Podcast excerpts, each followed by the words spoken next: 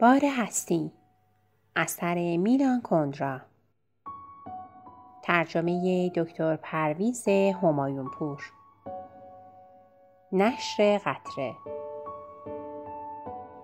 اجرا سعید سبا تهیه شده در کانال کتابخان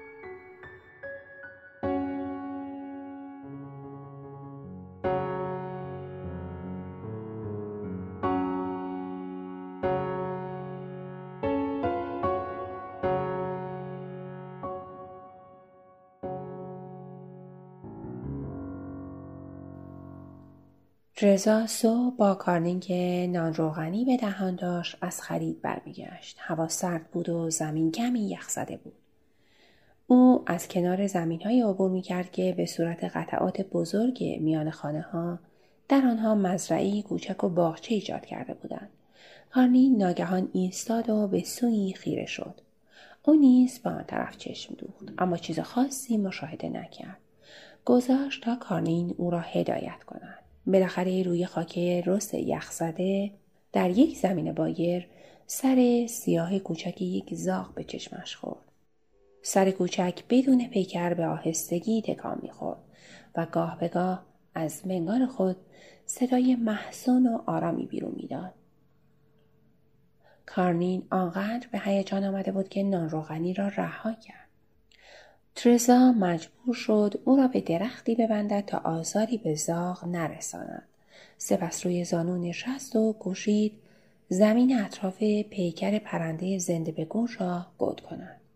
کار آسانی نبود. ناخونش شکست و از آن خون جاری شد. در آن لحظه سنگی نزدیک او به زمین خورد. نگاه کرد و دو پسر بچه تقریبا ده ساله را دید که کنار دیوار خانه ای ایستاده بودند. از جای خود بلند شد. به بچه ها از واکنش سریع او و همچنین از ترس سگ که به درخت بسته شده بود پا به فرار گذاشتند. دوباره روی زمین زانو زد تا خاک رست را قود کند و سرانجام موفق شد زاغ را از خاک بیرون آورد. اما پرنده فلج شده بود و قادر نبود راه برود و یا پرواز کند. پرنده را با شال گردن سرخ رنگی که به دور گردن داشت پوشاند و او را در دست چپ چسبیده به تنش پنهان کرد. با دست راست نیز کارنین را از درخت باز کرد و مجبور شد با تمام قوت از حرکت او جلوگیری کند تا بتواند او را کنار خود نگه دارد. چون هیچ کدام از دستهایش آزاد نبود و نمی توانست کلید را از جیب درآورد زنگ زد. توما در را باز کرد. بند کارنین را به او داد و آمرانه گفت اینو بگیر و پرنده را به داخل حمام برد. او را روی زمین زیر دستشویی گذاشت. زاغ بالا پر می‌زد ولی نمی‌توانست تکان بخورد. برای اینکه سرمایه سنگ فرش حمام را حس نکند با پارچه کهنه های زیر دستشویی جایی برایش درست کرد. پرنده با ناامیدی بال فلج خود را تکان می‌داد و منقار او به حالت سرزنش بالا بود. کنار وان نشسته بود و نمی توانست نگاهش را از زاغ در حال مرگ دور کند. رضا در تنهایی ترحمانگیز زاغ سرنوشت خیش را می‌دید و با خود می گفت در دنیا هیچ کس را ندارم. به جز ما کس دیگری را ندارم. آیا ماجرای او و مهندس واقعا به ترزا آموخته بود که این گونه ماجراها هیچ ربطی به عشق ندارد؟ آیا این گونه ماجراها سبک و فاقد اهمیت است؟ آیا اکنون آرامتر بود؟ به هیچ وجه. یک صحنه خاص از ذهنش بیرون نمی رفت. در سرسرا بی حرکت ایستاده بود و رو حراسان درونش می لرزید. در آن لحظه اگر آن مرد از پشت پرده وسط اتاق روحش را مخاطب قرار می‌داد شاید حق کنان شروع به گریه می کرد و شاید به او علاقه من می شد. تصور می کرد یکی از دوستان توما به جای او در سرسران مقابل دستشویی ایستاده و توما به جای مهندس در اتاق است. اگر او فقط یک کلمه به زن جوان می گفت آری فقط یک کلمه محبت زن جوان را به خود جلب می کرد. ترزا به خوبی می‌داند که لحظه پدیدار شدن عشق به چنین صحنه ای شباهت دارد زن در برابر صدایی که روح حراسانش را به سوی خود می‌خواند سرسختی نمی کند. مرد در برابر زنی که روحش متوجه صدای اوست از مقاومت باز میستد. توما در برابر دام عشق هرگز در امان نیست. رضا باید هر ساعت و هر دقیقه برای او نگران باشد. اما او چه سلاحی می توانست داشته باشد؟ تنها سلاحش وفاداری اوست. وفاداریش که از همان ابتدا از نخستین روز تقدیم به توما شد. او می‌دانست که چیز دیگری برای دادن به او ندارد. عشق آنها معماری شگفتانگیز بیغرینه است که فقط بر اعتماد مطلق به وفاداری ترزا استوار است مانند قصر مجللی که فقط روی یک ستون بنا شده باشد. حالا دیگر زاغ تقریبا بالهایش را به هم نمی‌زند و به زحمت پای آسیب دیده و شکستش را تکانی می‌داد رضا نمی‌خواست او را ته کند. به نظرش می‌رسید بر بالین خواهری در حال مرگ شب زنده داری می کند. منی برای اینکه با شتاب ناهاری بخورد به آشپزخانه رفت. وقتی بازگشت زاغ مرده بود. هر روز دلواپس بود که مهندس جلوی پیشخان ظاهر شود و او قدرت نه گفتن به او را نداشته باشد. او به تدریج که روزها سپری می‌شد به جای حراس از دیدن او از امکان نیامدنش احساس نگرانی می‌کرد. یک ماه گذشته بود و مهندس هیچ خبری از خود نمی‌داد. این رفتار به نظر ترزا غیر قابل درک بود و در حالی که هیچ تمایلی هم برای دیدن او احساس نمی‌کرد نگران بود چرا نمیآید به مشتریان بار می رسید. مرد تاس دوباره بازگشته بود. همان کسی که آن شب به تهمت دادن مشروب به افراد کمتر از 18 سال سرزنشش کرده بود. او حالا با صدای بلند داستان کثیفی را نقل کرد. همان داستانی که صدها بار از دهان افراد مستی که در شهرستان به آنها مشروب می‌داد شنیده بود در حالی که احساس می‌کرد دوباره دنیای مادرش او را به سطوح آورده است به شدت صحبت مرد تاس را قطع کرد و آن مرد دمق و ناراحت گفت شما حق نداریم به من دستور بدیم خوشحال باشین که ما اجازه میدیم تو این بار کار کنیم. نفهمیدم چی؟ ما؟ ما کی باشد مرد گفت ما. او یک ودکای دیگر سفارش داد و افزود یادتون باشه که اجازه نمیدم کسی به من توهین کنه.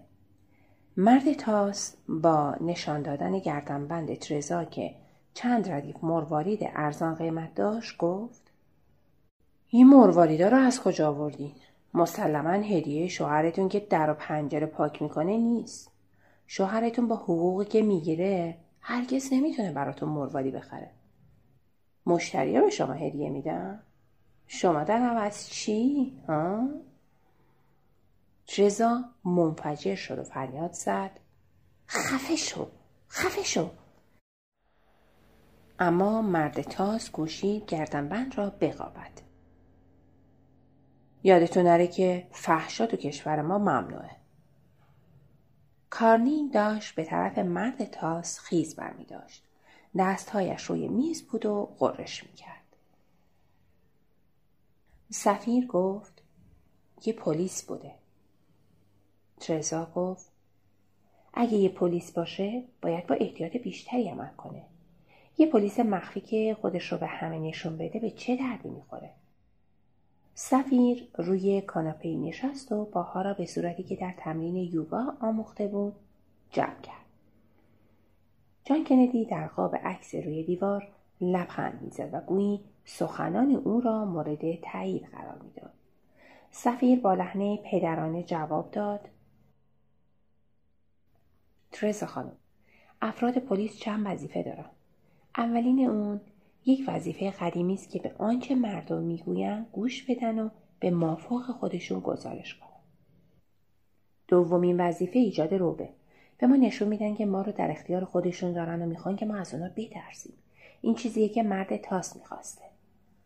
سومین وظیفه به وجود آوردن موقعیت که ما رو به مخاطره میندازه.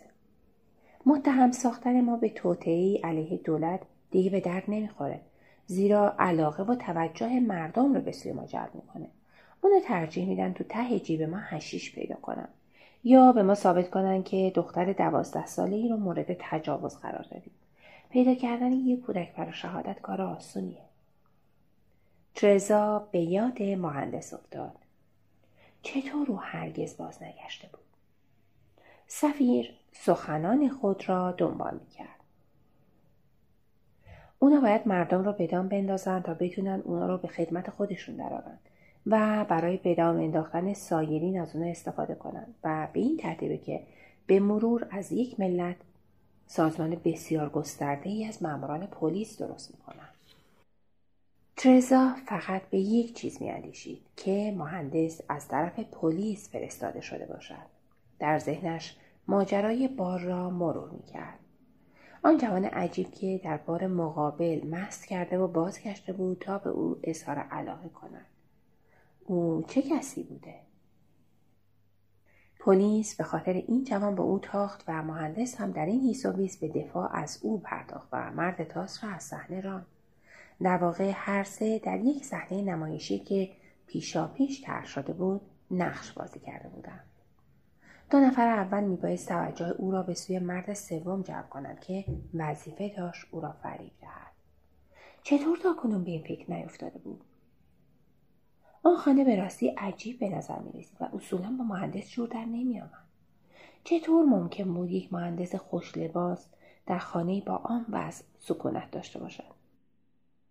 آیا واقعا مهندس بود؟ در این صورت چطور توانسته بود ساعت دو بعد از ظهر در سر کارش حضور نداشته باشد؟ و چطور می شود تصور کرد که یک مهندس سفوکل بخواند؟ نه این کتابخانه به یک مهندس تعلق نداشت. این اتاق احتمالا باید محل سکونت مصادره شده روشنفکر فقیری باشد که همکنون در زندان به سر می‌برد. به یادش آمد که وقتی ده سال داشت پدرش را توقیف کردند و آپارتمان تمام کتابخانه را ضبط نمودند. چه کسی می‌تواند آپارتمان را بعدا چه کار کرده بودند؟ حالا به روشنی در میافت که چرا آن مرد دیگر باز نگشته بود او مأموریت خود را انجام داده بود چه مأموریتی وقتی پلیس تاس از روی نادانی گفته بود یادتون نره که فحشا تو کشور ما ممنوعه در واقع نوع مأموریت را فاش ساخته بود. این مهندس مهم شهادت خواهد داد که ترزا به خانهاش رفته و از او پول خواسته است. تهدید به آبروریزی خواهد کرد و از او خواهد خواست کسانی را که به بار میآیند و مست می‌کنند معرفی کنند. سفیر میکوشید او را آرام کند. اتفاق بدی که براتون روی داده به نظرم هیچ خطرناک نمی‌رسه. رضا با صدای خفه گفت ممکنه سپس به اتفاق کارنی از هتل خارج شد و به تاریکی خیابانهای پراگ پیوست. ما اغلب برای از یاد بردن درد و رنج خیش به آینده پناه می‌بریم. در پهنه زمان خطی تصور می‌کنیم که فراسوی آن خط درد و رنج ما پایان خواهد یافت. اما ترزا این خط را در پیش روی خود نمی‌دید و تنها با اندیشه گذشته می‌توانست خود را دلداری دهد. یک بار دیگر یک شنبه بود و آنها سوار اتومبیل شدند تا از پراگ دور شوند. توما پشت فرمان، ترزا در کنار او و کارنین روی صندلی عقب نشسته بود. کارنین گاهی سرش را جلو می کشید تا گوش آنها را لیس بزند. پس از دو ساعت به یک شهر کوچک آب مدنی وارد شدند. آنها پنج یا شش سال پیش چنین روزی را در آنجا گذرانده بودند می‌خواستند شب آنجا بمانند اتومبیل را در میدان شهر متوقف کردند و پیاده شدند هیچ چیز تغییر نکرده بود هتلی که آن سال در آن اقامت گزیده بودند در برابر آنها و درخت کهنسال زیسفون جلوی در ورودی بود. در طرف چپ هتل اتاقک های چوبی قدیمی قرار داشت و در انتهای آن آب یک چشمه در حوزشه ای از سنگ مرمر جاری بود. مردم مانند گذشته لیوان به دست روی حوزشه خم می شدن. توما هتل را نشان داد. چیزهایی در آن تغییر کرده بود. در گذشته اسم آن هتل گراند هتل بود و اکنون روی آن تابلوی بایکال نوشته شده بود. لوحه گوشه ساختمان را نگاه کردم.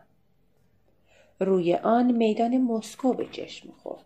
سپس تمام خیابانهایی را که بلد بودند دور زدند و نام آنها را خواندند. این تنها و بدون قلاده آنها را دنبال می کرد. فقط نامهای روسی خیابانها به چشم می‌خورد. خیابان استالینگراد، خیابان لنینگراد، خیابان روستوف، خیابان نوو سیبیرسک، خیابان کیف، خیابان ریمسکی کورساکوف، خیابان اودسکا، آسایشگاه پیتر چایکوفسکی، آسایشگاه تولستوی، هتل سوروف، سینما گورکی و قهوهخانه پوشکین. تمام نامها متعلق به روسیه و تاریخ روسیه بود. ترزا نخستین روزهای حجوم را به یاد می آورد. مردم لوحه نام خیابانهای تمام شهر را پایین می آوردند و تابلوهای جاده ها را از جا می کندند. در ظرف یک شب حتی یک لوحه و تابلو در بوهم باقی نمانده بود. سپاه روز هفت روز تمام در کشور سرگردان بود و نمی‌دانست به کجا می رود. افسران روسی به دنبال محل ساختمان روزنامه ها، تلویزیون و رادیو می گشتند اما نمی توانستند آنها را پیدا کنند. از مردم سوال می کردند اما آنها شانه ها را بالا می انداختند یا نشانی نادرست و جهت عوضی را نشان می دادند. با گذشت سالها به نظر می رسد که این حالت گمنامی برای کشور بدون خطر نبوده است. هیچ کدام از خیابانها و خانه ها نام اصلی خود را باز نیافتند. یک محل آسایشگاه آب گرم بوهم در ظرف یک شبانه روز تبدیل به یک روسیه مهم شده بود و ترسا می‌دید که گذشته ای که در جستجویش به اینجا آمده بود از آنها گرفته شده است. امکان نداشت شب را در آنجا بگذراند